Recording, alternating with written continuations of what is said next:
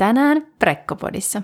Monet ehkä lääkärit tuntuu pitävän sitä huonona asiana, että ihmiset keskustelee vaikka nyt keskustelufoorumilla tai somessa tai keskenään jotenkin juttelee siitä, että, että, että mitä se nyt sanoi se gynekologi mulle siellä vastaanotolla vaikkapa, niin mun mielestä se on äärimmäisen hyvä asia. Ja mun mielestä ongelmana ei ole se, että meillä on keskustelupalstoja, jossa ihmiset pystyy keskenään jakamaan omia tarinoitaan. Mun mielestä ongelmana on se, että meidän terveydenhuollon ammattilaiset ei ole mukana niillä palstoilla, missä tämmöistä keskustelua mm. käydään. Kuuntelet Prekkopodia. Kaikkea asiallista ja asiatonta keskustelua raskaudesta, vanhemmuudesta ja elämästä. Aiheita pohditaan mielenkiintoisten vieraiden kanssa joka viikko. Tukea odotukseen ja vanhempana olemiseen. Preggo.fi Moikka moi vaan kaikille taas ja tervetuloa mukaan Prekkopodin uuteen jaksoon. Tänään täällä Prekkopodia mun kanssa vetämässä on Peter. Aviomies on päässyt mukaan ensimmäistä kertaa. nyt tällä kaudella saatiin toi meidän lapsi hoitoon, niin, niin pääsin nyt mukaan tähän, tähän jaksoon. Meillä onkin erikoinen tai niin kuin erityislaatuinen vieras tänään podissa mukana, niin tässä niin kuin minäkin liityn vähän niin kuin asiaan, että päästään kohta esittelemaan hänet. Joo, näin kun vanhemmat saa vapaa-aikaa kahdestaan, niin ne äänittää podcastia, että semmoinen laatuaika oikein. Hyvä. Hei, meillä on tänään mahtava vieras mukana. Meillä on tänään Niko Vehmas. Ja Niko, sä oot lääkäri ja mm, sanonko oikein, kun et oot erikoistumassa niin kuin naisten, tautu, naisten, naisten tauteihin ja synnytykseen, eli gynekologiaan. Pitää paikkansa. Kiitos kutsusta. Mukava olla tässä messissä. Joo, saatte kohta tota esitellä vähän lisää itsestäsi ja sulla on mielenkiintoinen tausta ja paljon, paljon meneillään myös tuolla somen puolella, mutta tota, ää, tässä ennen kuin hypätään siihen, niin pidetäänkö ihan lyhyt ää, esittely siitä, että miten me tutustuttiin Nikoon. Eli tota, ää, no ehkä Essi, Essi tutustui ekana, niin sä voit kertoa vähän.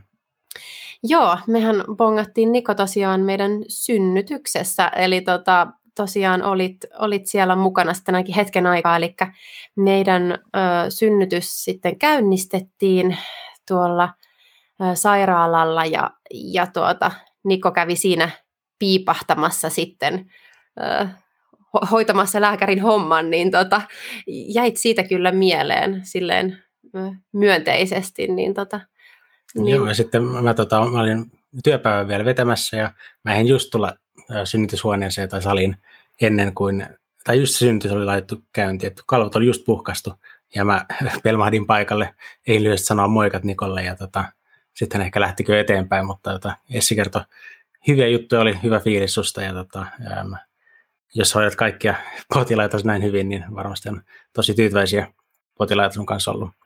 Et tota, mitäs, sä et varmaan kuulla, tätä kuulla yhtä, yhtä keissiä, mutta ja tota, tosi, tosi lämmittäviä sanoja ja, ja tota, voi olla, että yksittäiset tapaukset ei aina, aina jää niin hyvin mieleen ja se on hyväkin näin, koska jos ne jää, niin sit niissä monesti saattaa olla jotain vähän kommervenkkejä mukana ja pääasia mm. on se, että fiilis on hyvä tuommoisen aika lyhyen kohtaamisen jälkeen, mitä me monesti siellä töissä tehdään, että se on aivan upeaa, jos siitä on jäänyt semmoinen positiivinen fiilis ja, ja tota, ne on aika lyhyitä hetkiä monesti ja saattaa just olla niin, että toinen tulee just ovesta sisään, kun siinä joudutaan jo juttuja tekemään, niin tota, ää, lyhyitä hetkiä, mutta, mutta hieno juttu, että jos on jäänyt jonkinlainen positiivinen ajatus siitä, niin mukava kuulla. Joo, ehdottomasti. Ja tosiaan, no tänään Niko sun kanssa jutellaan ö, tiedon hakemisesta ja vanhemmuuteen valmistautumisesta. Eli ka- kaikkea, mitä, mitä nämä aiheet sisältää. Et mietitään vähän, että mistä löytyy oikeaa luotettavaa, luotettavaa tietoa, tietysti, että mihin sitä tarvitaan ja vähän myös sitä, että miten, miten sitä raskautta kun suunnittelee, se on ajatuksissa, niin mitä asioita pitää ottaa huomioon. Tämmöisiä pohditaan sun kanssa tänään. Joo. Mutta tosiaan, Niko, tuossa lyhyesti tuli kaikille ö, paljastettua, että olet tosiaan lääkäri, mutta haluatko vielä omin sanoin kertoa kuulijoille vähän itsestäsi? Joo, eli tota, tosiaan on ö, gynekologiaan erikoistuva lääkäri ja, ja tota, nyt jo pari vuotta niissä hommissa vierähtänyt ja, ja muuten sitten erilaisia lääkärin töitä tehnyt sitä ennen ja mulla ehkä semmoisena omana, ää, en tiedä voiko sitä sanoa erikoisuudeksi, onko se tota, kenen mielestä hyvä ja kenen mielestä huono juttu, mutta, mutta tota, olen sitten tehnyt urallani paljon muitakin kuin lääkärin töitä. Ää, tällä hetkellä itse asiassa on, on tota, työkuviot sillä tavalla, että teen tällaista sote-kehittämistyötä ja, ja työskentelen mm. nimenomaan viestinnän parissa. Erilaisissa viestinnän tehtävissä on, on tuossa tuon lääkärin työn ohella ja ennenkin sitä, niin aikaisemminkin työskennellyt. Ähm, mm. Aika paljon on kirjoittanut, äh, tehnyt esimerkiksi toimittajan töitä ja myöskin äh, visuaalista suunnittelua ja tosiaan niin kuin, ähm, E, esimerkiksi podcast-maailmakin on tullut osin tutuksi kollegani Nooran kanssa. Ollaan, ollaan gynekologia-aiheesta mm. podcastia pidetty tässä yhden tuotantokauden verran. Ja, äm, teen myös tutkimusta ja itse asiassa mulla tutkimuskin pikkasen liittyy tänään käsiteltävään aiheeseen, eli teen tutkimusta ää, sukupuolta korjaavien nuorten parissa ja, ja yksi tutkimusaihe, mikä siinä on, on tämmöinen tota, perhesuunnittelutyyppinen ää, mm. tutkimus, jota ollaan aloittelemassa, eli, eli transsukupuolisten nuorten ajatuksia, nuorten aikuisten mm. ajatuksia perhesuunnittelusta. Nyt kun asioita on paljon muuttumassa esimerkiksi lainsäädännön päivitysten osalta, niin sitten tällaiset perhesuunnitteluasiat saattaa tulla yllättävän useille, useillekin ihmisille aika ajankohtaiseksi ja tämmöisestä mm. hyvin kiinnostavasta ja aika erityisestä kulmasta pääsen sitä, sitä myöskin sitten siinä tutkimuksen kautta tarkastelemaan, että tämän tyyppisiä asioita ennen kaikkea mulle hirveän tärkeää se, että mistä ja miten ihmiset saa terveystietoa, jotta voivat itse sitten vastaavasti varustautua vähän paremmin, kun tulevat esimerkiksi meille lääkärin mm. vastaanotolle tai muuten asioivat nyt sitten terveyspalvelujen parissa. Joo, sä mainitsit tuossa ähm, muun muassa tonne, että olet pitänyt myös omaa podia, mutta et maininnut, mistä podista on kyse, niin kertoi kuulijoille myös, ähm, mistä sua voi kuunnella myös toisen podin muodossa. Eli mulla ja kollegalla Noora Alapietilällä tämmöinen podi kuin Gynellä löytyy monestakin eri palvelusta ja siellä käsitellään nimenomaan nyt sitten sitä gynekologia puolta, eli vähän vähemmän raskautta ja synnytyksiä, vaan vaan sitten kaikkea muuta, mikä liittyy tuohon mm. gynekologia-teemaan. Ja yksi tuotantokausi ollaan sitä tehty ja sieltä voi meidän jaksoja käydä kuuntelemassa. Joo. Sitten myös tämän niin kuin päivän aiheeseen, niin puhuttiin tuossa lyhyesti ennen, ennen tätä äänitystä sitä, että sä oot myös oot pitänyt jotain luentoja tai tämmöisiä ää, vastaavista tästä aiheesta, eli tiedonhausta, niin onko sinulla siitä jotain vielä kerrottavaa, että mistä sinua on voinut kuulla, mm. kuulla asiasta liittyen? Eli tota, varsin, varsin ähm, muutamia kertoja vasta päästy tämän teeman ympärille pureutumaan, mutta nyt ensi keväänä tulossa muutamiakin semmoisia semmoisia paikkoja, joissa on päässyt sitten erilaisille sote-ammattilaisille puhumaan siitä, että millä tavalla esimerkiksi sosiaalista mediaa voitaisiin paremmin hyödyntää terveystiedon välittämisessä. Ja, ja tota, tässä vaiheessa ollaan keskitytty erityisesti siihen, että miten sitten gynekologista potilasta tai gynekologisia vaivoja voitaisiin hoitaa paremmin sillä tavalla, että tarjottaisiin terveystietoa vähän muissakin kanavissa kuin pelkästään siellä vastaanotolla. Hmm. Joo. Joo, mahtavaa. Paljon, paljon olet saanut aikaan selkeästi. Joo, mun mielestä mielenkiintoista toi myös toi, toi graafinen tausta ja tosi monipuolinen, että tuntuu, että se on aika, aika harvinaista tuolla jota, erityisesti erikoislääkärin puolella, kun tietenkin menee opiskeluun niin monta vuotta, että Tämä on myös makea tausta sulle kyllä. Pitää paikkansa ja, ja siitä joskus on hyötyä, joskus vähän haittaakin, että joku saattaa ihmetellä, että mikä kaveri toi oikein on, kun se ei oikein osaa päättää, mitä se haluaisi tehdä, mutta semmoinen tässä on ja kovasti toivon, että kaikesta osaamisesta sitten jossain vaiheessa elämää tai työuraa tulee jotain hyötyä ja kyllä toistaiseksi näin on ainakin käynyt, että ihan hyvin on, hyvin on toistaiseksi pärjäilty. Joo.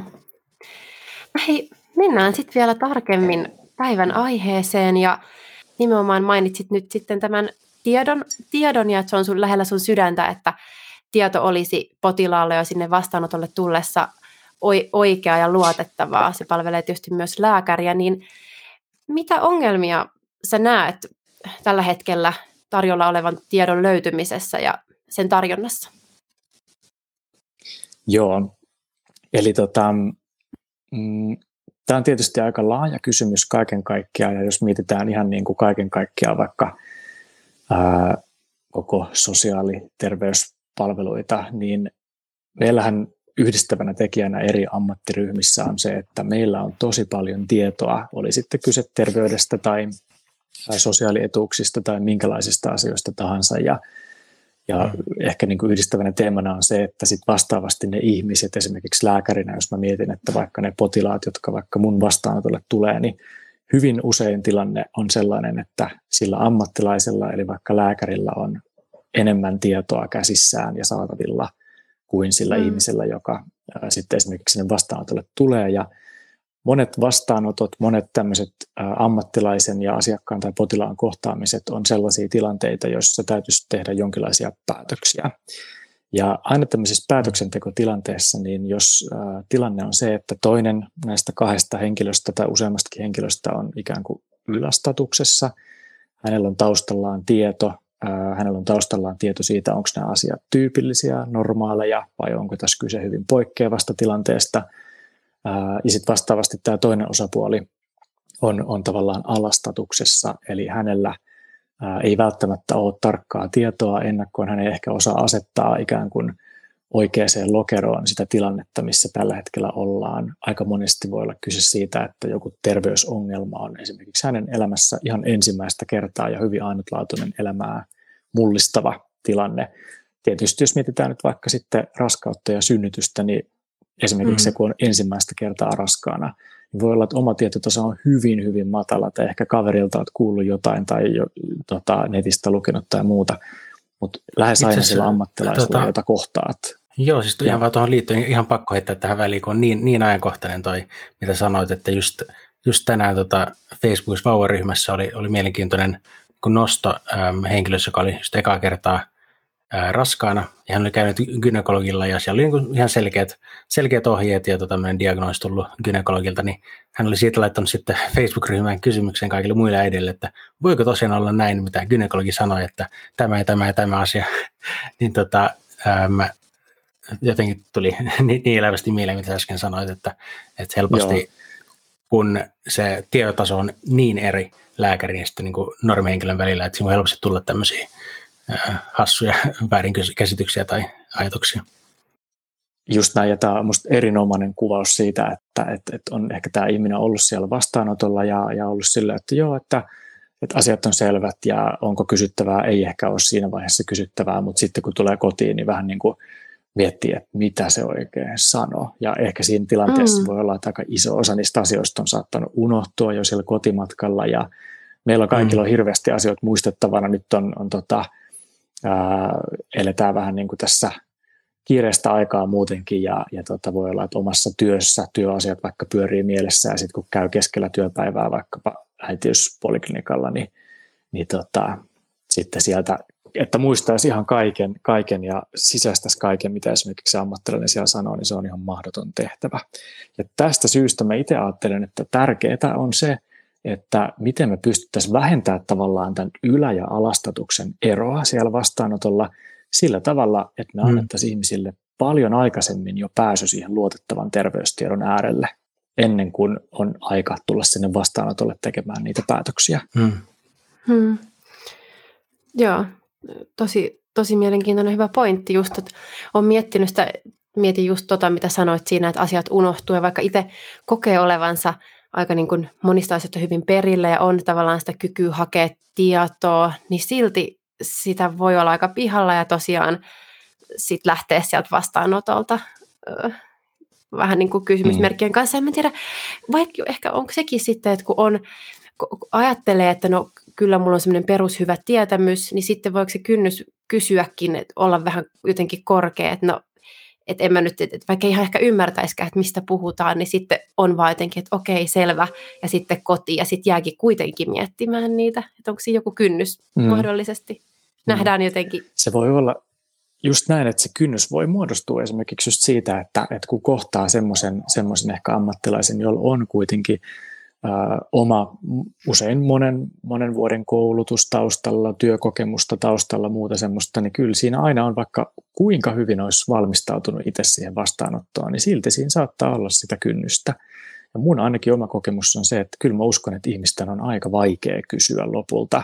Ja sanotaan, että se ainakin vaatii semmoista niin kuin todella, tota, se vaatii rohkeutta, että pystyy kysymään ja esimerkiksi kyseenalaistamaan ammattilaisen ikään kuin asettamia tämmöisiä hmm. ehkä ammattilaisen mielipiteitä, ammattilaisen näkemyksiä. Se, että voitaisiin kyseenalaistaa, että onko totta, että mun ainut vaihtoehto on nyt tämä, niin se vaatii aika paljon. Ja se on semmoinen, että jos hmm. ihminen on muutenkin semmoisessa tilanteessa, että ei välttämättä ole ihan täysissä sielun ja ruumiin voimissa tai, tai vaikka on kipeänä tai on esimerkiksi vaikka just synnyttämässä tai muuta, niin, niin tota, siinä niin kuin, ne tilanteet on haastavia.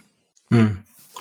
Miten kun sanoit, että just olisi, olisi tai olet työstänyt tai te olette työstänyt sitä, että miten saisi tänne yle alastatusta lähemmäs toisiaan, niin mikä se tilanne tällä hetkellä sitten on, että tuon, tuon tarjonnan suhteen, että äm, mitä, mitä hmm. potilaat tai ihmiset tällä hetkellä löytää ja, ja mitä, niin kuin, miten sitä puolta niin kuin pitäisi tai voisi hmm. kehittää tai mitä se nyt tällä hetkellä näyttää? No tota, tietoa on paljon. Ja, ja niin kuin tossakin, mitä äsken, äsken tuli, niin kuin, ää, mitä käytiin läpi, niin esimerkiksi vaikka se, että ää, on erilaisia keskustelufoorumeja, meillä on sosiaalinen media, jossa on hyvin paljon terveystietoa, ja se on ehkä siroteltuna monesti vähän eri paikkoihin, ja, ja, ehkä niin kuin haasteena ää, voisi olla se, että millä tavalla löydän sellaista tietoa, mikä soveltuu just mun tilanteeseen, toisaalta sitten se, että millä tavalla mä osaan arvioida, että onko tämä tieto luotettavaa. Ja, ja hmm. tota, on tietysti niin kuin, ehkä itsestään selvästi niin on, on erilaisia tämmöisiä vaikkapa äm, ihan ammattilaisten kirjoittamia, kirjoittamia tekstejä, esimerkiksi vaikkapa terveyskirjasto, joka on, joka on tämmöinen niin kuin koko, koko Suomen laajuinen ää, palvelu, jossa on ikään kuin luotettavaa ammattilaisten tuottamaa terveystietoa. Ongelmana tällä tyyppisissä palveluissa on monesti se, että ne ei välttämättä ole muotoiltu kovin, voisiko sanoa, semmoiseen lukijaystävälliseen muotoon aina, mm. ja ehkä niiden äärelle ei välttämättä ole helppo löytää, kun sitten taas semmoinen tieto, jota meillä on esimerkiksi sosiaalisessa mediassa, jossa me vietetään paljon aikaa muutenkin – kärsii ehkä useimmiten sit siitä, että se ei välttämättä ole sitä kaikkein luotettavinta tietoa tai sellaista, joka mm. objektiivisesti tarjoaisi tietoa ehkä eri kulmilta. Tämä toki johtuu siitä, että monesti esimerkiksi sosiaalisessa mediassa tieto tulee yksittäisiltä asiantuntijoilta, voi tulla yksittäisiltä ihmisiltä, jotka on kiinnostunut siitä aiheesta, ja, mm. ja tota, silloin se voi kärsiä siitä, että se ei välttämättä ole aina kaikkein objektiivisinta. Ja mm. tämän takia on oltava tarkkana, ehkä kun, kun tavallaan niin kuin käy eri tietolähteillä ja mistä sitä tietoa omaan tilanteeseensa saisi. Joo, onko tota viestinnällisesti tai, tai muuten mitä tämmöistä niin vinkkejä tai asioita, mitä pitäisi ehkä, tai olisi hyvä ottaa huomioon, kun viettää paljon aikaa keskustelufoorumeilla tai palstoilla tai, tai, tai missä vaan, vaan somessa, niin onko sinulla mitään tähän tämmöisiä vinkkejä antaa? Tota, Ensinnäkin se, että, että monet ehkä lääkärit tuntuu pitävän sitä huonona asiana, että ihmiset keskustelee vaikka nyt keskustelufoorumilla tai somessa tai keskenään jotenkin juttelee siitä, että, että, että mitä se nyt sanoi se gynekologi mulle siellä vastaanotolla vaikkapa, niin mun mielestä se on äärimmäisen hyvä asia. Ja mun mielestä ongelmana ei ole se, että meillä on keskustelupalstoja, jossa ihmiset pystyy keskenään jakamaan omia tarinoitaan tai tai tota kertomaan, että mulla oli tämmöinen, tämmöinen tota kokemus nyt tänään vastaanotolla mm. tai, tai näin. Se on aivan valtava voimavara, mutta mun mielestä ongelmana on se, että meidän terveydenhuollon ammattilaiset ei ole mukana niillä palstoilla, missä tämmöistä keskustelua mm. käydään. Ja sen takia mun mielestä on aivan tosi siisti juttu, että esimerkiksi vaikka sosiaalisessa mediassa, vaikka Instagramissa on alkanut näkemään nyt viime vuosina paljon enemmän esimerkiksi lääkäreitä, on alkanut näkeä paljon enemmän muitakin sosiaali- ja terveydenhuollon alan ammattilaisia omilla kasvoillaan, omassa ammattilaisroolissa tuomassa sitä mm. terveystietoa ja muutakin tämmöistä tietoa just sinne, mistä tätä keskustelua käydään. Ja mun mielestä on Joo. aivan väärin sanoa esimerkiksi ihmiselle vastaanotolla, että älä mene lukemaan keskustelupalstoa tai älä mene googlettamaan. A, koska se ihminen joka tapauksessa tekee mm. sillä tavalla, ja B, ei me mm. voida mm. alkaa yhtäkkiä esimerkiksi vaikka lääkärinä asettamaan tämmöisiä rajoja, että älä mene katsomaan keskustelupalstalta. Totta kai on ok mennä katsoa keskustelupalstalta. Se, mitä mun mielestä pitäisi tapahtua, olisi se, että me mentäisiin mukaan sinne keskustelupalstoille ja annettaisiin mm. siellä ehkä sitä meidän näkemystä, meidän mielestä objektiivista tieteeseen perustuvaa terveystietoa. Eli tämä on mun mielestä oleellinen juttu, jota, jota mun mielestä esimerkiksi lääkärit ei ole vielä hyödyntänyt oikein kunnolla, joka mun arvion mukaan tulisi olemaan sellainen asia, mitä me voitaisiin paljon kehittää lähivuosina. Tuo on tosi hyvä pointti kyllä. Ja mun mielestä mä Anteeksi, jos meni kauheaksi messuumiseksi.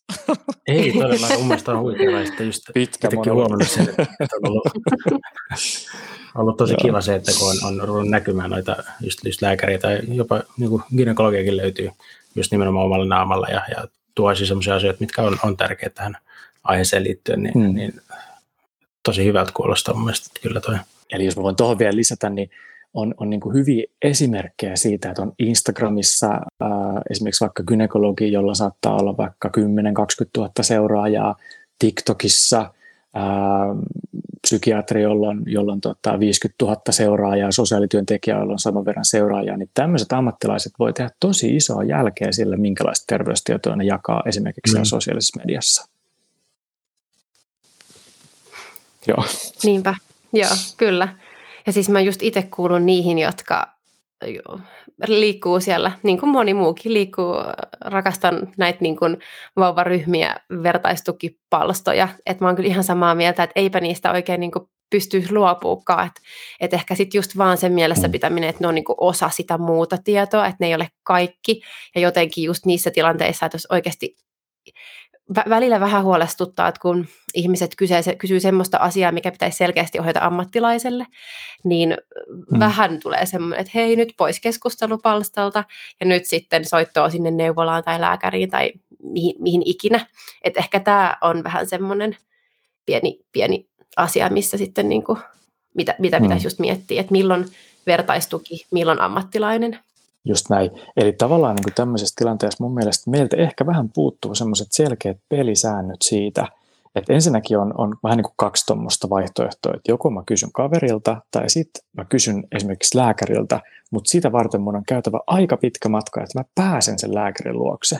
Niin se, että mm. ammattilaiset tuodaan ikään kuin myöskin lähemmäs sitä, missä ne kysymykset herää siellä arjessa, niin se olisi mun mielestä semmoinen, mikä olisi niin kuin konkreettinen keino sille, että millä tavalla me saataisiin tarkemmin ja, ja vielä paremmin sitä semmoista laadukasta terveystietoa tuotuu ihmisten elämään ja arkeen. Joo, mun mielestä hyvä, hyvä pointti. Ja tota, tuohon liittyen mä just välillä itsekin miettinyt sitä, että no miksei täällä niinku pyöri lääkäripari niin vastaamassa näihin kysymyksiin. Mä ymmärrän totta kai, niitä kysymyksiä tulee varmaan no, kymmeniä satoja päivässä, mutta tota, mm. sehän olisi huikeaa, jos siellä olisi niinku yksi, kaksi äm, aihealueen lääkäriä välillä kommentoimassa tuommoisia niin oikeita objektiivisia totuuksia tai näin, että, että sitten olisi tosi lähellä, vähän niin kuin just välimalli, niin kuin sä puhuitkin, että, että se voi olla, niin kuin, jos, jos esimerkiksi on, on yksityisen gynekologin varaa, niin siinä voi kestää aika pitkä aika, että pääset sieltä niin kuin julkisen terveydenhuollon kautta gynekologille puhumaan sun niin kuin ongelmasta. Mm. Mm. Ja. ja meillä on, niin kuin, meillä on paljon semmoisia rakenteita, jos mietitään vaikka nyt raskautta, raskauden vähän niin kuin suunnittelua tai sitä, että kun aikoo aikoo, tota, tai aikoo raskaaksi, niin tota, semmoisessa hetkessä on tietysti paljonkin rakenteita, on, on, tota, on mahdollista käydä keskustelemassa ammattilaisen kanssa, jos on raskaana, on, on mahdollista keskustella neuvolassa, mutta toki niin kuin, nämä on kaikki vähän semmoisia pistemäisiä, ää, miten meidän systeemi on rakentunut, että vastaanotto voi olla kerran kuukaudessa tai kerran parissa kuukaudessa, ja mm. hyvin monesti ne kysymykset kuitenkin syntyy sit siinä välissä, niin tulee silloin mieleen, kun kun sä oot kaupassa, kun sä oot äh, tulossa duunista kotiin tai juttelet sun kaverin kanssa, joka kertoo omasta kokemuksesta, niin monesti se on semmoista, että, että jos sit se kysymys pitäisi vähän niin kuin laittaa muistia ja kysyä kuukauden päästä, niin se on vähän niin kuin mennyt siinä vaiheessa. Totta. Sen takia mm. me myöskin tarvittaisiin vähän tämmöistä matalamman kynnyksen ja myöskin vähän tämmöistä niin kuin nopeampaa, nopeamman tahdin ää, mahdollisuutta kysyä. Että sä voit kysyä myöskin silloin niiden vastaanottojen välissä, joita sulle tämän meidän rakenteen kautta niin kuin on tarjolla. Hmm. No joo, nyt ollaan tietysti kaikki yhtä mieltä siitä, että just se oikea tieto on tärkeää ja tästä tulikin monta hyvää pointtia, pointtia siihen liittyen.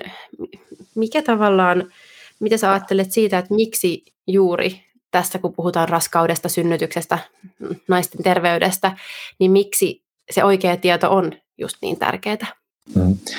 No mä itse ajattelen, että tietysti oikea tieto on niin kuin tosi monessa eri, eri osa-alueessa aika tärkeä ja me ollaan erityisesti just esimerkiksi tämän meidän podcastin, podcastin myötä tutustuttu siihen, että mitä kaikkea tietoa gynekologiassa ylipäänsä ää, liikkuu ja minkä takia esimerkiksi vaikka mm. ehkäisyyn liittyvistä asioista on, on tosi paljon erilaisia, ää, erilaisia mielipiteitä, kokemuksia, ää, sitä kautta myöskin se, se niin kuin semmoisen objektiivisen tai ehkä tieteeseen perustuvan tiedon arvo voi, voi sinänsä niin kuin siinä olla oleellinen.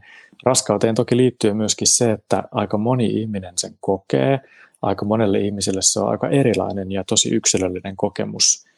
Ja, ja tota, sen takia myöskin niin kuin, ihan kuin semmoisia niin kuin tarinoita siitä, minkälaista oli silloin, kun mä olin raskaana tyyppisesti, niin on toki aika paljon. Ja ihan sekin, että se koskettaa mm-hmm. aika, aika merkittävää osaa, ää, osaa ihmisistä.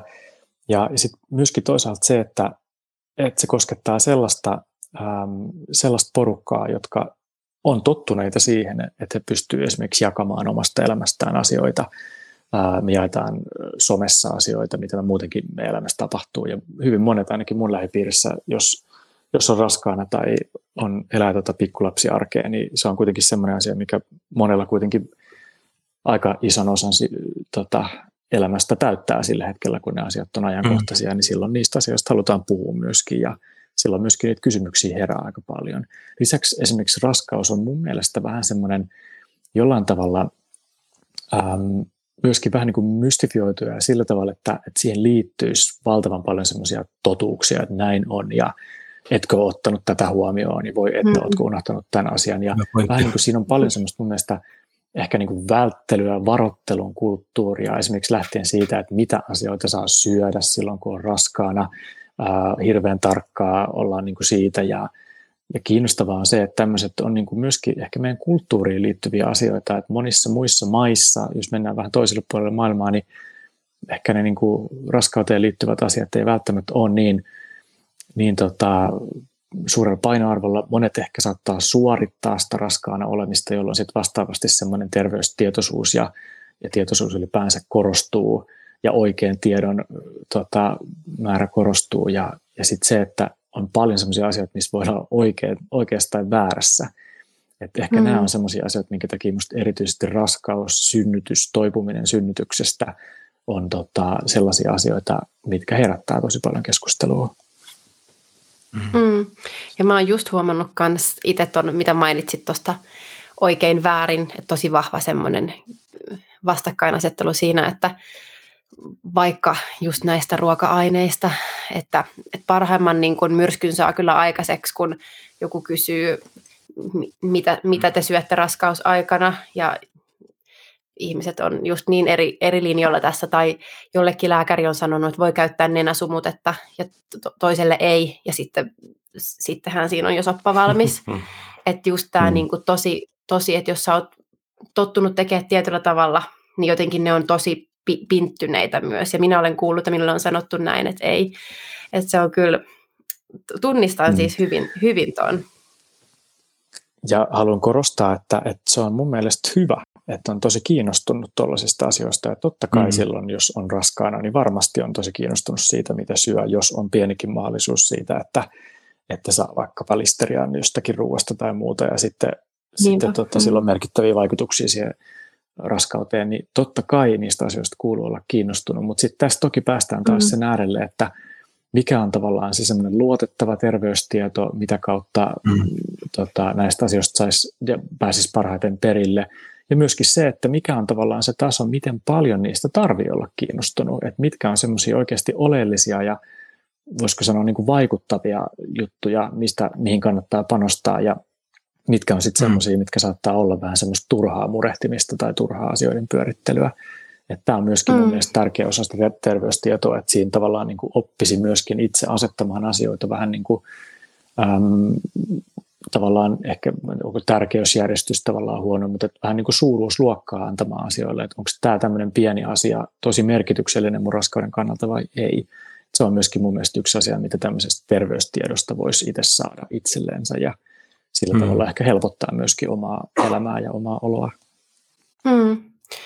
Ja just vielä noista raskausajan ruokasuosituksista, niin mä tiedän, tekeekö sekin, että kun ihmiset on tavallaan eri mieltä siitä, ehkä että mitä saa syödä, niin onko sekin sitten taas kerran sitä, että ei ole ihan periaatteessa oikeaa tietoa, että, että sitä niin kuin, että tavallaan sitä tietoa on vähän suuntaan ja toiseen. Periaatteessa on, on olemassa ne tietyt listat, mutta silti jollain tavalla se ei kuitenkaan ole sit ihmisille ihan selkeää. Ja sitten syntyy just tätä saako vai eikö, ja minä olen tehnyt näin ja minä en ole, minä olen tehnyt näin.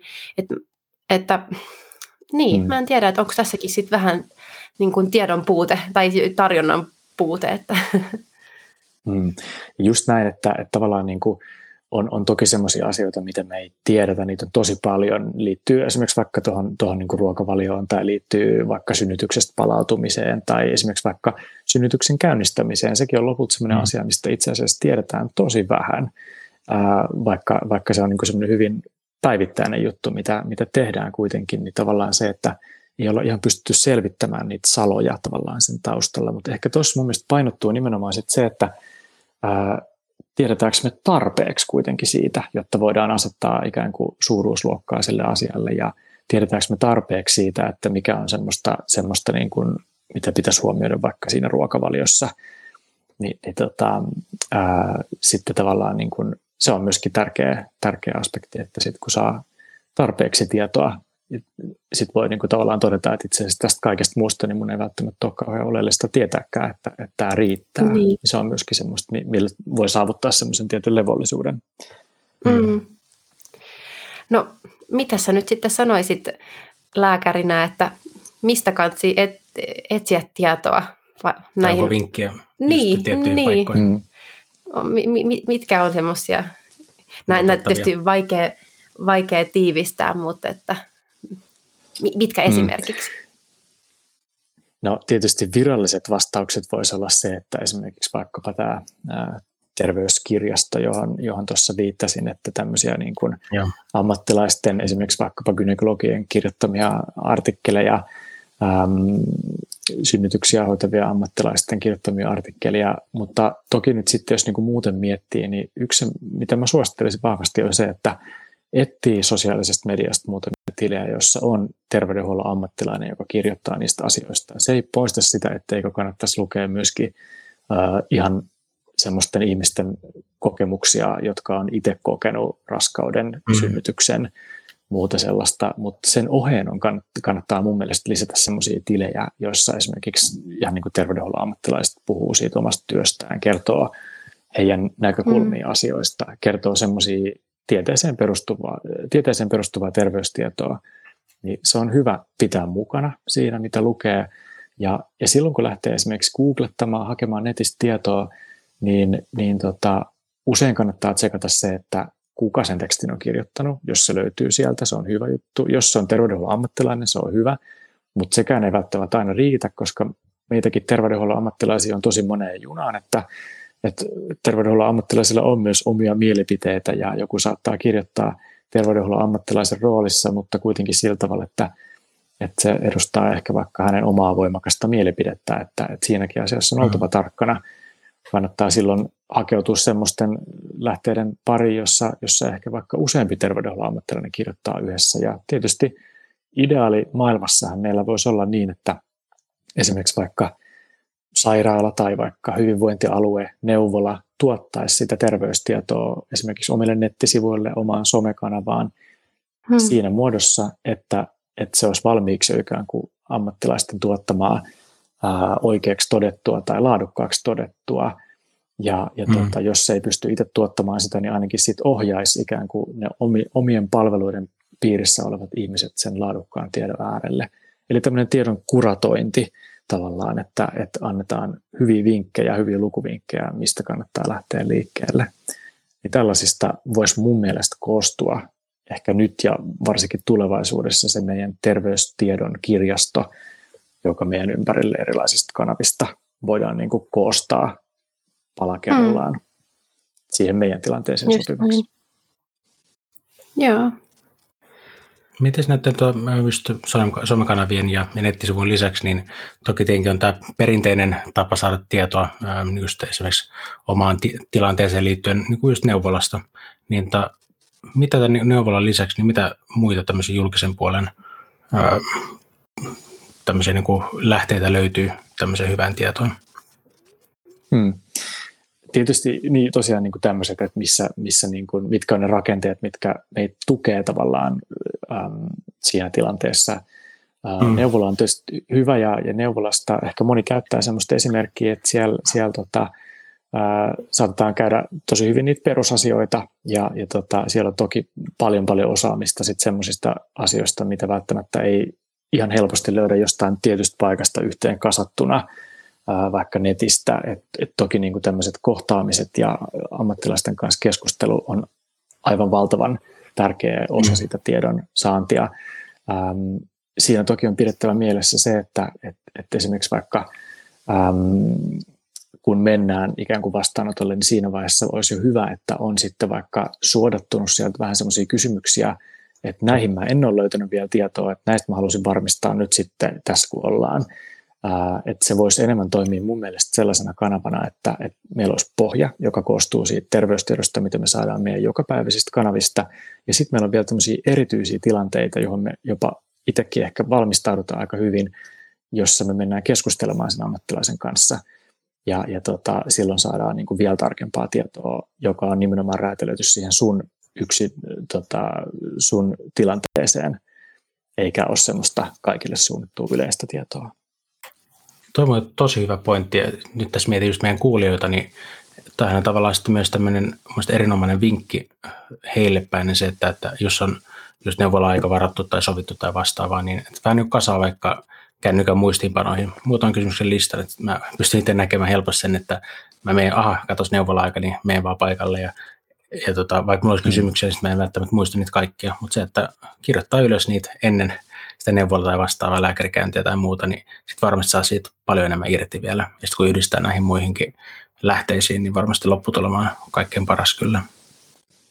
Just näin, ja itse mä ajattelen sillä tavalla, että meidän pitäisi pystyä ikään kuin terveyspalvelujen järjestäjänä, tuottajana myöskin auttamaan tuossa, että se ei saisi olla niin kuin vaan sen varassa, että ihmiset on itse tosi aktiivisia ja kirjoittaa muistiin ja, ja näin poispäin, vaan nimenomaan mm. se, että mun mielestä meidän pitäisi pystyä jatkaa sitä meidän palvelua myöskin niiden vastaanottojen ulkopuolelle sillä tavalla, että me voitaisiin avustaa tuossa, että, että seuraavalla kerralla kun tuut, niin tullaan keskustelemaan näistä asioista. Mm. Sä voit jo valmiiksi miettiä, että mitä tällaisia asioita sä haluaisit tietää enemmän näistä asioista tai tai, tai niin kuin tullaan tekemään päätöksiä näiden eri asioiden, näiden eri vaihtoehtojen välillä, niin tämän tyyppisiä asioita mm. haluaisin itse nähdä enemmän tässä meidän terveydenhuollossa. Mitä tapahtuu niiden, äh, voisiko sanoa niin jäävuoren huippujen tai niiden kohtaamisten vastaanottojen välissä. Se on kuitenkin se, missä se elämä eletään tavallaan, niin sitten, mm. sitten tota, siihen pitäisi myöskin panostaa aika paljon. Niinpä. No, mitä jos jutellaan vielä lyhyesti sitten tuosta raskauteen valmistautumisesta. Tietysti tämä tieto kontekstin mielessä pitäen, mutta että mitä sä sanoisit, että mistä lähtee liikkeelle tai onko jotain sellaisia asioita, mitä olisi hyvä huomioida vaikka siinä vaiheessa, kun suunnittelee tai toivoo raskautta? Hmm. No, toi on tietysti semmoinen tosi kiinnostava kohta ää, ihmisen elämässä, että et, et, ja sitten jos mietitään niin tällä meidän julkisen terveydenhuollon kannalta, niin meillä ei oikeastaan ole tuossa mitään sellaista rakennetta, joka ihmistä niin kuin automaattisesti lähtisi tukemaan siinä vaiheessa, kun raskautta suunnitellaan. Tästä poikkeuksena voisi olla sellaiset ihmiset, joilla on esimerkiksi vaikka pitkäaikaissairauksia, kuten vaikka tyypin 1 diabetes, jolloin ihan oikeasti mm-hmm. tehdään tämmöinen niin sanottu raskauden suunnittelukäynti. Uh, mutta mun mielestä tavallaan se niin kuin konseptina voisi olla semmoinen, uh, että, että niin kuin siihen voitaisiin panostaa ehkä nimenomaan tarjoamalla sopi, sopivaa terveystietoa. Ähm, toki normaalisti, jos ihmisellä ei ole sen kummempia terveyshuolia, niin se raskauden suunnittelu ei vaadi ihan hirveästi, että se enemmän tulisi keskittyä siihen, että onko elämän tilanne sellainen, että nyt on, on niin kuin aika ja paikka sille raskaudelle olemassa. Että toki mm. niin kuin hirveästi siinä ei ole sellaisia terveysasioita, mitä täytyisi ottaa huomioon ja joskus raskaus alkaa yllättäen ja se menee ihan yhtä hyvin kuin silloin, jos se on niin kuin todella tarkkaan suunniteltu. Toki mm. äh, tiedetään se, että aika, aika moni niin kuin, äm, koko ajan vähän niin kuin lykkää pidemmälle ja pidemmälle, esimerkiksi vaikka ekaa raskautta, ja, ja tota, siinä voi tietysti tulla useammalle eteen sit se, että raskauksi tulemisessa kestää vähän pidempään, ja ehkä se olisi sitten taas se seuraava askel, missä mun mielestä olisi hyvä tarjoa sellaista terveystietoa, että mm. me voitaisiin kertoa, että, että, että minkälainen esimerkiksi vaikka raskausyrityksen kesto on vielä normaali, mitä asioita voisi tehdä, että, että tota, voisi maksimoida sen onnistumisen mahdollisuuden. Aika mm. monesti mm. ihmisillä tämmöiset perusasiat onkin sitten jo, jo tota hallussa, mutta ihan sitäkin esimerkiksi kun on ollut töissä semmoisella poliklinikalla, jossa johon hakeutuu sitten, sitten tota ikään kuin lapsettomuustutkimuksiin pariskuntia, niin siellä monesti mm. voi olla, että ihan semmoisia niin kuin, tavallaan perusasioita, mitkä pitäisi olla siinä vaiheessa jo vähän niin kuin kokeiltu, niin ei ole välttämättä tullut heille vaikka vastaan, jos on hakenut tietoa netistä tai muuta. Ja tämä kertoo minusta siitä, että, että se terveystieto ei ole ihan niin kuin tarjottimella siinä vaiheessa. Mm. Ja, ja tota, sitten toki asia erikseen, jos on jotain sellaista, mikä voisi vaikeuttaa vaikka raskaaksi tulemista, että silloin monesti me alkaa tulla sitten vastaan meidän palvelukoneisto, eli tavallaan se, mm. että voidaan, jos raskausyritys on kestänyt tietyn verran, niin, niin tota, saada lähetettä esimerkiksi vaikka lapsettomuustutkimuksiin ja osa hakeutuu sinne jo aikaisemmin esimerkiksi yksityiselle puolelle ja siinä vaiheessa mm. alkaa tulla sitä terveystietoa sitten taas sen hoitosuhteen kautta, mutta jälleen kerran tämä niin kuin aika ennen sitä, niin se on vähän semmoinen, että meillä ei oikein ole mitään tarjota ihmisille siinä vaiheessa tällä hetkellä. Mm. Mikä muuta tota ihan lyhyt kyssäri tuohon väliin, kun mainitsit sen, niin mikä tällä hetkellä on tuommoinen keskimääräinen raskautumisaika ihmisillä Suomessa? Tietenkin tiedän, että on, on ääritapauksia, tämä on ehkä tyhmä kysymys, mutta mä veikkaan, että tosi monelle miehelle se onkin ihan niin kuin, tota, ei ole tiedossa monella. Mm. Tota, pistit aika pahan kysymyksen. Mä luulisin itse silleen, että se, sitä ei ehkä hirveästi ole Suomessa edes laskettu, koska tuohan okay. on kiinnostavaa siinä määrin, että, että tota, äm, en, en usko, että tuollaisesta pidetään kovin tarkkaa tilastoa. Toki varmaan tutkimusdataa aiheesta on, mutta itse en, en ehkä niin kuin sitä osaa tästä nyt heittää. Se, mitä mä kuitenkin tuohon sanoisin, on se, että et, et mun kokemuksen perusteella äm, moni ajattelee, että asiat käy niin kuin leffoissa, että jos, jos tota unohtaa ehkäisyn kerran, niin sitten se pamahtaa mm. se raskaus heti siitä mm. liikkeelle, ja näinhän ei ole, mutta toki jollain voi olla. Sitten se riippuu paljon siitä, että mikä, niin kun, mikä tilanne siellä on taustalla, ja lehdissäkin on kirjoitettu vähän esimerkiksi siitä, että vaikka, vaikka miesten sperman laatu on heikentynyt tutkimusten perusteella ja, ja, ja niin kuin huomataan, että sekin voi oikeasti olla sellainen tekijä, mikä tuohon vaikuttaa ja todella monella onkin. Sitä ei monesti mm. tule niin kuin miettineeksi, että aina ehkä ajatellaan herkemmin sitä, että no joo, että tämä on varmaan nyt sit siitä, siitä tota, äm, esimerkiksi vaikka naisen kehosta tai, tai jostakin muusta, muusta syystä johtuva, mutta yllättävän monessa tilanteessa voi olla taustalla se, että onkin vähän heikentynyt sperman laatu ja se taas heikentää sitä kokonais, chanssia, että se raskaus lähtisi liikkeelle ja, ja näin poispäin. Mm. Hmm. Ja eikö suunnilleen vu, vu, niin yhtä vuotta pidetä sellaisena, mikä on vielä ihan niin kuin normaali tavallaan aika niin kuin raskautua tai ottaa aikansa? Kyllä se pitää paikkaansa, että semmoinen vuosi puolitoista. Toki sitten taas on sellaisia erityistilanteita, että jos alkaa olla vaikka sanotaan, että henkilö olisi vaikka 38-39-vuotias, niin mm.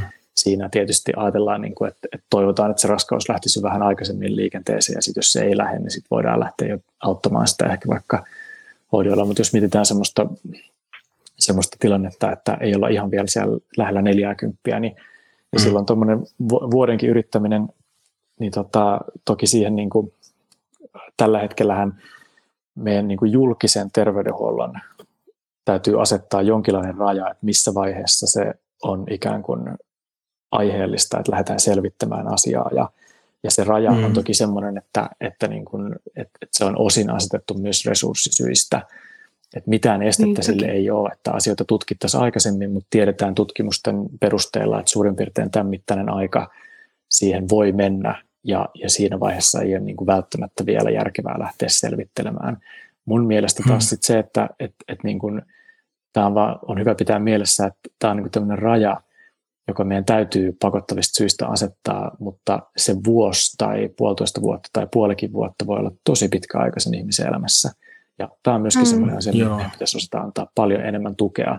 Et siinä vaiheessa, jos on niin kuin vuosi ja kolme kuukautta mennyt, niin aika harvalla on pokkaa olla sille, että no, että ei tässä vielä ole tämä puolitoista vuotta mennyt täyteen, että onpa ihan rauhassa ja oottelen. Tosi ihanaa, jos pystyt olemaan, mm. mutta kyllä mä mm. uskon, että 90 ihmistä sadasta niin ei ehkä siinä vaiheessa pysty olemaan ihan, ihan niin kuin täysin rentona. Että, että tota, joo. Tämä on ihan tosi, todella mielenkiintoinen aihe itsessään jo, ja meillä ei ole vielä niin sovittunut, mutta ihan varmasti tulee ihan niin itsessään jo, jo jakso tähän, tähän aiheeseen liittyen, että voisi tästä keskustella niin super pitkään, mutta tota, mm. ehkä tota, sano vaiheessa. Joo. Joo, Joo menee vähän off topic mulla... kanssa, että sanokaa vaan, menee liian pitkälle, mutta... Joo, ei, ei, tämä on just tosi, ja kaikkihan tämä liittyy taas siihen tietoon, että siis ihan, ihan meidän aiheeseen kyllä. Mitä, mitä sanoisit semmoisille henkilöille, jotka just, no, on vaikka siinä tilanteessa, että ei esimerkiksi raskaudu tai on, on yrittämisen alussa, miettii, että onko kaikki kunnossa, mitenköhän kauan tässä menee vielä, mikä mun oma terveys on, mikä mun kumppanin terveydentila on, niin mitä tällaisessa tilanteessa ne voisit tekemään? Mm.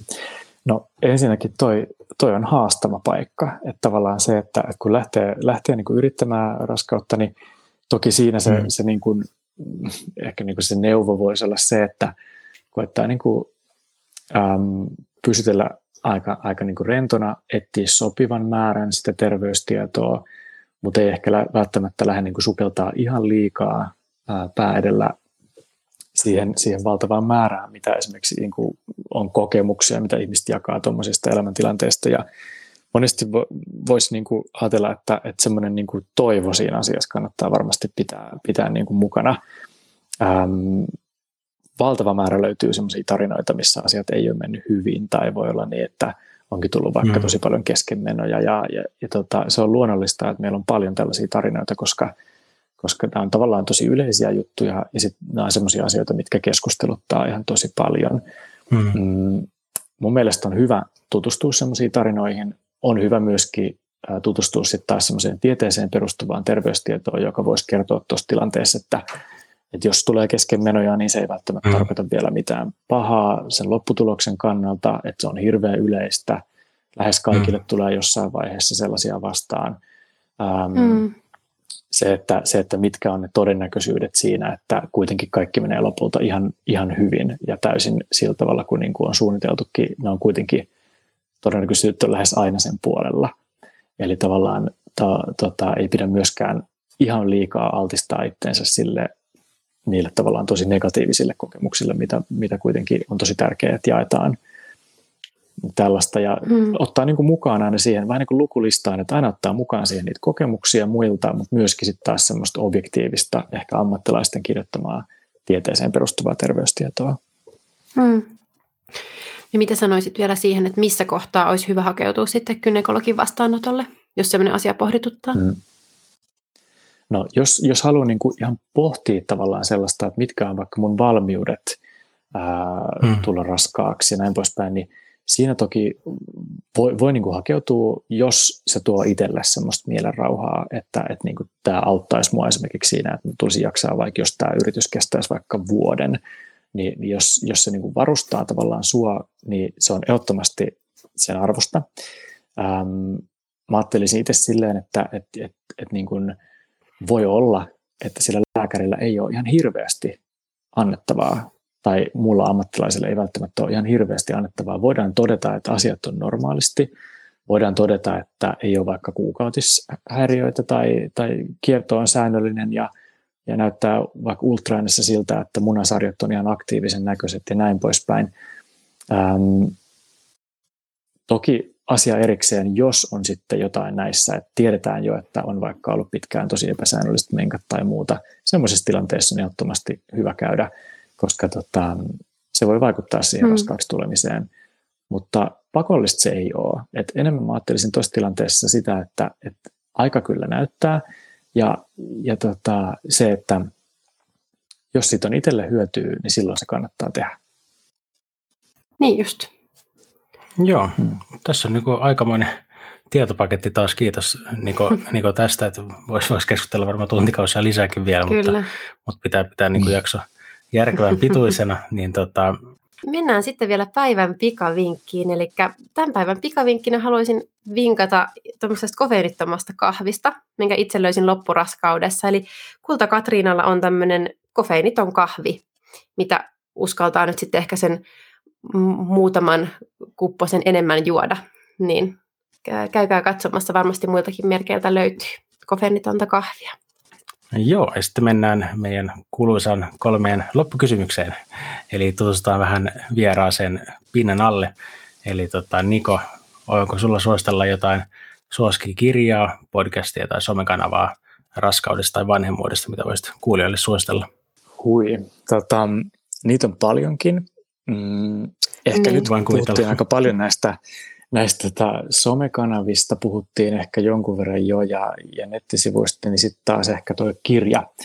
Ähm, mä nyt niin kuin ammattilaisena sinänsä on kiinnostunut vähän niin kuin eri aspektista, mutta luin vähän mm. sitten tämmöisen käti, kätilöopiston historiikin, eli kertoo siis tällaisesta mm. nyt jo lakkautetusta helsinkiläisestä synnytyssairaalasta, joka on toiminut aikanaan niin kuin hyvin pitkään ja, ja niin kuin nähnyt tavallaan tosi monen vuoden ajalta sen, sen mullistuksen, mitä esimerkiksi synnytysten hoidossa on tapahtunut Suomessa. Mm. Ja, ja mun mielestä tämä kirja olisi tosi hyvä oikeastaan ihan niin kuin kenelle tahansa, ihan niin kuin, jotta sen hahmottaa, että millaisista oloista ja minkälaisesta niin kuin meiningistä ollaan tultu siihen, mitä synnytysten hoito mm. ja synnyttäminen Suomessa on esimerkiksi tänä päivänä. Ää, mun mielestä se oli aika silmää, silmät avaavaa, ja, ja tota, tietysti nyt kun on ollut töissä tö, synnytysten parissa – ää, tässä hetkessä ja, ja niin kuin näinä vuosina, niin siinä niin kuin myöskin aika, aikamoinen arvostus tuli esimerkiksi sille porukalle, jota vaikkapa kätilöille, jota, jota siellä on niin kuin duunissa ja minkälaista duunia on ollut noissa, noissa tota, tilanteissa vaikka 50 vuotta sitten, niin se on mm. muuttunut aika paljon. Se on kiinnostavaa. Joo, mä en itse asiassa, en ole, en ole ihan niin vanha, mutta muistaakseni kätilöopistolla itsekin syntynyt, niin ja hauska, mutta ihan, minkä niminen kirja on ja missä olet löytänyt sen tai mistä kuulija voi, voi sen löytää? Tota, mm, nyt en sitä kirjan nimeä ihan ulkomuistista, katsotaan tästä. Mutta löytyykö se esimerkiksi kirjastosta vai, vai, vai, vai niin netistä? Vai mistä löytyy voisi, kirjastosta, löytyy, tota, löytyy varmasti kirjakaupoistakin. Ää, Varmaan googlaamalla tuon tuota, niin. Kätilöopiston Joo, nyt nimeä muista, mutta. Kätilöopiston historia sieltä löytyy, löytyy varmasti. Joo. Joo. Joo. Äh, muistan nyt, se, se kirjan nimi on Näin Suomi synnytti. Okei, okay. no niin. Sillä Eli tämmöinen löytyy. löytyy että siellä, siinä, on, tota, siinä on kätilöiden kokemuksia muun muassa paljon, ja se on mielestäni erittäin avartava, että sieltä tota, pystyy vähän lukemaan, että minkälaista asiat on ollut aikaisemmin. Joo, tosi mielenkiintoinen mielenkiintoiselta kuulostaa. No, sitten hei, haluttaisiin kysyä myös sulta, että mikä on parasta sun ammatissa? tota, niin kuin gynekologia erikoistuvan lääkärin ammatissa mä ajattelisin, että, että parasta on, on se, minkälaisia kohtaamisia siinä, siinä niin kuin duunissa tulee vastaan. Ja, ja mä oon itse ajatellut, että, että se on nimenomaan semmoinen asia, jota pitäisi tosi paljon arvostaa enemmän tuossa työssä ja arvottaa mm. myöskin sillä tavalla, että, että, että jos me voitaisiin olla hyviä niissä kohtaamisissa, joita me päivän aikana tehdään, niin tosi moni asia, kuten esimerkiksi terveystieto ja sen välittäminen todennäköisesti sujuisi paljon paremmin. Ja, ja jos me saadaan niistä vastaanotoista, eli vähän niin kuin näistä jäävuoren huipuista mahdollisimman laadukkaita ja hyviä kohtaamisista mahdollisimman hyviä, niin silloin me ollaan onnistuttu. Ja mulle itselle mm. se, että mä pystyn mahdollisimman hyvin kohtaamaan ja ehkä sillä tavalla, että ihmisille siitä kohtaamisesta jää myöskin positiivinen kuva, paitsi musta ja siitä kohtaamisesta, niin myöskin esimerkiksi siitä meidän järjestelmästä tai vaikka meidän sairaalasta. Mm. Niin on mun mielestä semmoinen juttu, että sille pitäisi antaa paljon enemmän arvoa kuin mitä sille tällä hetkellä meidän systeemissä annetaan. Niin, sitten hyvistä kohtaamisista voi myös päätyä podcast-vieraaksi. Esimerkiksi. Joo. Miten, tota, miten sä rentoudut parhaiten? No tota, tällä hetkellä ää, mä rentoudun parhaiten sillä tavalla, että me katsotaan ää, mun puolison kanssa ää, hyviä Netflix-sarjoja, muun muassa ää, Twin Peaks on nyt ollut tämmöisenä tota, ää, sarjamaratonin mm. kohteena ja, ja tota, mun puoliso on mun puoliso on kätilö ja me puhutaan tietysti sit vähän niin kuin töistäkin aika paljon, paljon tota kotona ja joskus on katsottu myöskin mm. siihen aiheeseen liittyviä sarjoja, että se on myöskin tämmöinen meidän, meidän guilty pleasure. Ihanaa. No hei, kerrotko vielä meille, että mistä sua voi seurata, mistä sut löytää somesta esimerkiksi tai muualta? Hmm. No somessa tällä hetkellä niin äh, itse en, en niin terveystietoa sinänsä tuota, mutta toki on Instagramissa ja nimellä voi löytää ja sitten tota, tietysti meidän, meidän podcastin kautta voi, voi kuunnella vähän, että minkälaisia mm. ajatuksia mulla ja mun kollega Nooralla on tuohon mm. gynekologiaan liittyen. Äh, sieltä varmaan parhaiten löytää. Just näin. Joo. Hei Niko, kiitos aivan tuhannesti kiitos. tähän osallistumisesta. Oli, oli tosi kiva päästä keskustelemaan sun kanssa tästä aiheesta. Kiitos ja, tota, teille, oli ja, tosi ja mukavaa puhua. Tästä voinut puhua montakin tuntia vielä. Mutta... Niin, niinpä. Mutta hei, kiitos Niko ja tuota, kiitos, kiitos meidän puolesta. Ja tosiaan ensi viikolla palataan sitten Prekkopodiin uuden aiheen parissa. Ensi Joo. viikkoon. Moikka moi. Moi. Kuuntelet Prekkopodia, kaikkea asiallista ja asiatonta keskustelua raskaudesta, vanhemmuudesta ja elämästä. Aiheita pohditaan mielenkiintoisten vieraiden kanssa joka viikko. Tukea odotukseen ja vanhempana olemiseen. Prekko.fi